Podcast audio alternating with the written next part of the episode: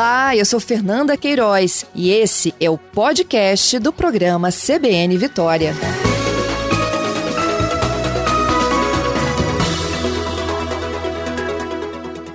Doutor Edmilson, muito bom dia. Bom dia, Fábio, bom dia, ouvintes da CBN. Um prazer falar com vocês. Adoro, inclusive, que a gente possa trazer nessas é, informações aos nossos ouvintes, doutor. Queria que o senhor pudesse trazer, então, um panorama do que tem acompanhado sobre né, medicamentos que têm se mostrado né, é, promissores nesse combate às consequências né, do coronavírus. É, diante de uma, de uma enfermidade mundial, é um vírus novo, é natural que as pesquisas é, animadoras no sentido de tratar essa enfermidade e se mostra de maior gravidade em pessoas idosas, pessoas hipertensas, diabéticas. E é desejável que a gente tenha alguma coisa que possa minimizar a possibilidade de morte e a possibilidade, portanto, de um quadro de maior gravidade. Então, tem vários cenários que a gente observa nesse momento. A própria hidroxicloroquina, né, com azitromicina, que essas duas drogas ganharam notoriedade por conta de ter o apoio do presidente dos Estados Unidos, de ter o apoio do presidente é, brasileiro, embora isso seja uma, uma, uma promessa, e aí como promessa a gente tem que ter muito cuidado, porque nem sempre ela se concretiza, o problema que a gente observa na hidroxicloroquina, primeiro, que não é um produto que eu possa utilizar é, como prevenção. Ele não atua inibindo o vírus, ele atua modelando a tua resposta inflamatória. O que, é isso? Né? É como se você estivesse pousando uma abelha, pousando no teu rosto, e eu com medo que a abelha pique você, eu pego uma, uma, uma espingarda ou uma panela quente, alguma coisa, e, e uhum. dou em você, ou atiro em você para espantar essa abelha e o estrago que eu faço na tentativa de defender você é muito maior do que uma eventual picada de abelha. Nesse caso, acontece isso com o organismo. O organismo age de uma forma tão agressiva que acaba prejudicando mais do que ajudando. E a, a, a hidroxicloroquina tem esse papel de minimizar, de moderar essa resposta inflamatória. E que é para ser utilizada quando você tem um, um paciente de maior gravidade, internado terapia intensiva. Outras drogas que são promissoras, então eu não estou falando mal da, da hidroxicloroquina, estou pontuando o momento que você deveria utilizar, Sim. na minha opinião. Acho que é mais tardio a utilização dela. Eu também não sou, eu sou, eu tenho mestrado, doutorado, MBA, essas coisas, estou fazendo pós-doc agora, mas eu não tenho essa pureza do raciocínio do pesquisador que está diante de um quadro grave e diz assim, não vou fazer a droga A, B, C ou D, porque não tem teste que fundamentem a droga. Se eu estou diante de uma situação de extrema gravidade, com potencial grande para a pessoa morrer, e eu tenho uma droga que a princípio não é, é, agressiva, não é tóxica, não vai causar um prejuízo maior, eu me sinto no dever e me sinto estimulado, estimulado de forma suficiente a tentar alguma coisa. Então, tem outras drogas que podem ser tentadas, como surgiu recentemente a ivermectina, que é um remédio antiparasitário, que parece que atua também, mas atua, é, essas, essa, essas avaliações foram feitas in vitro, em laboratório, não em seres humanos. Tem outras drogas, como a nitazoxanida, que é uma droga que já tem no Brasil e que é uma droga que tem algumas ações interessantes, tanto é, moderando, modulando a tua resposta imune, quanto tendo uma ação é, antiviral. Então, tem algumas drogas, inclusive eu faço parte de algumas pesquisas, eu não posso revelar nesse momento, mas deve começar semana que vem a pesquisa, porque já tem um ok da Anvisa para começar, e quando é uma pesquisa envolvendo é, 50 pessoas, metade fazendo a medicação e metade fazendo placebo, muito rapidamente a gente pode concluir, ainda que, ainda que com um N pequeno, que há um efeito benéfico e a gente pode, de repente, começar a passar o medicamento numa fase mais precoce e, com isso, é, diminuir a gravidade e a necessidade de tantos leitos. Então, são coisas uhum. que vão se desvendar, creio eu, nas próximas duas ou três semanas. Então, assim, por isso que eu acho válida a questão do, do isolamento horizontal, porque os hospitais de campanha estão sendo construídos, estão ficando prontos agora é, novos métodos diagnósticos chegando para a nossa é, sorte. É, os equipamentos de proteção individual, é, cada hospital lutando pelo seu fornecimento, porque está difícil. E também a possibilidade de novas drogas. Ou seja, melhor uhum. não adoecer nunca. Mas se tiver que adoecer, a doença só lá na frente, quando eu tenho tudo isso melhor estruturado, entendeu? E com menor chance da pessoa morrer. Isso, esse é o grande recado mesmo, doutor Migolski. Mas, é, inclusive, a orientação sobre a cloroquina, né, que ganhou tanta repercussão, é, foi justamente a procura que as pessoas foram fazer em relação a esse medicamento nas farmácias. Já que o senhor explica né, que ela não atua como modo preventivo, inclusive pessoas que estão em casa de posse desse medicamento podem correr risco caso queiram administrá-lo em si. É, é, essa é a pura verdade. Geralmente é um medicamento de uso hospitalar. A dose que se faz para o Covid-19 é uma dose um pouco mais alta do que como antimalárico ou anti-doença é, reumatológica. E aí você acaba tendo a dose tóxica da hidroxicloroquina muito próxima da dose terapêutica.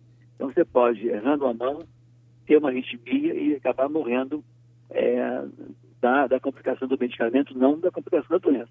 Quando você está uhum. numa fase mais avançada de insuficiência respiratória, aí sim, a modulação da resposta inflamatória acaba ganhando mais importância no controle da doença. E a gravidade da doença te, per te permite correr determinados riscos que numa fase inicial não te permite. Sim. Você está na fase inicial, a maior parte evolui bem. Então você, por conta da menor possibilidade de evoluir mal, você vai tomar uma dose de medicamento mais alta, que é tóxica, e que do ponto de vista risco-benefício não compensa. Então tem que ser muito racional. Então, embora muitas drogas pareçam promissoras, a gente tem que tentar usar aquela droga que seja mais segura, qual o possível papel é, desse medicamento nessa doença. E aí você tem outros fármacos que se apresentam de uma forma mais é, animadora, na minha opinião. E eu não quero adiantar para evitar uma corrida é, da mesma forma que foi com a hidroxicloroquina. Mas eu estou angustiado para poder é, liberar essa minha informação, porque uhum. eu estou diante de pessoas de alto risco, pessoas com mais de 60 anos de idade, pessoas diabéticas, hipertensas, com problema pulmonar ou cardíaco, e que aí eu vou raciocinar com a pureza da pesquisa, que é não tem evidência clínica que esse medicamento faça um efeito positivo, portanto eu não vou fazer. Eu tenho uma doença que é grave e o medicamento que é seguro, eu acho que já tenho aí elementos suficientes para decidir fazer o medicamento, já que não tenho nenhum outro medicamento é, licenciado para esse fim. Né? Então, assim, nesse momento é um empirismo só. E aí, se você for empírico, se você for chutar um resultado de loteria, que você avalie cada time para chutar um resultado que você acha que vai ser o vencedor. Não vai apostar na, na zebra, né? Sim.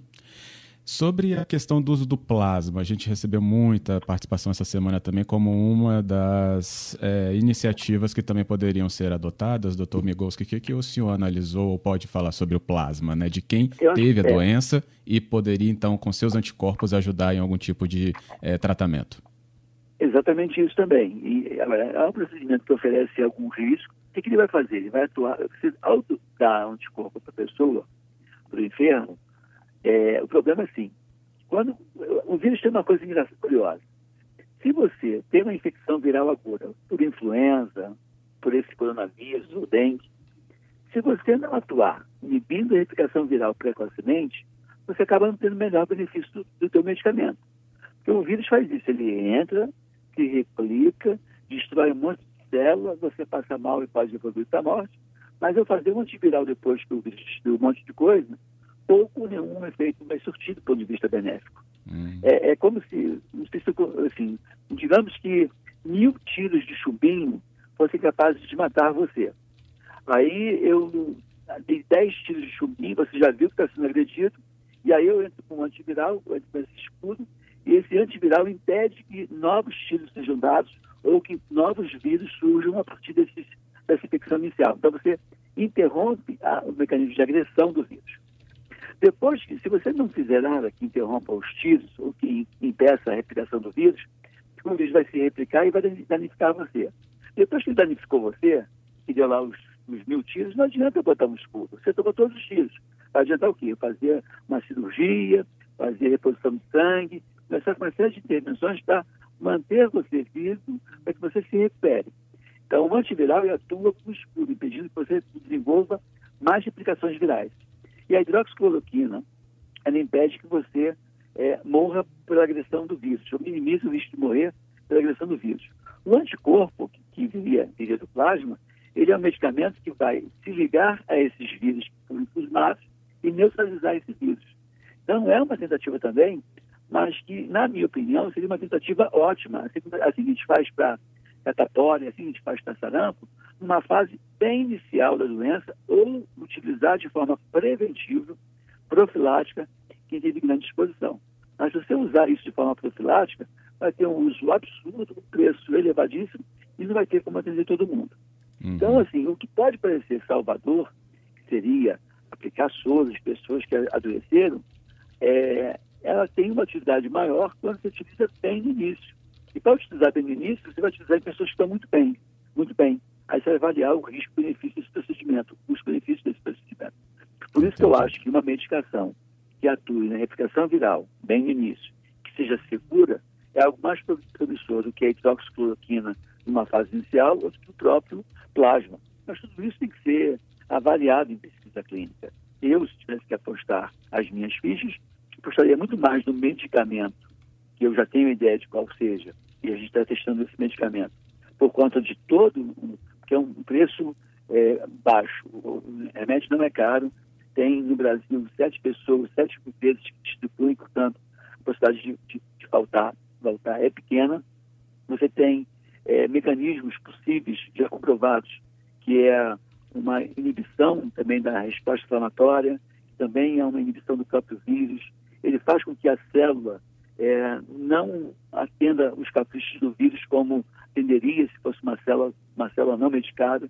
Então, tem alguns mecanismos que me, me fazem realmente ter um ânimo legal para poder tocar essa pesquisa e, em curto espaço de tempo, junto com os outros pesquisadores, liberar esse resultado para que a gente possa utilizar o produto com um pouco mais de segurança e, e tranquilidade.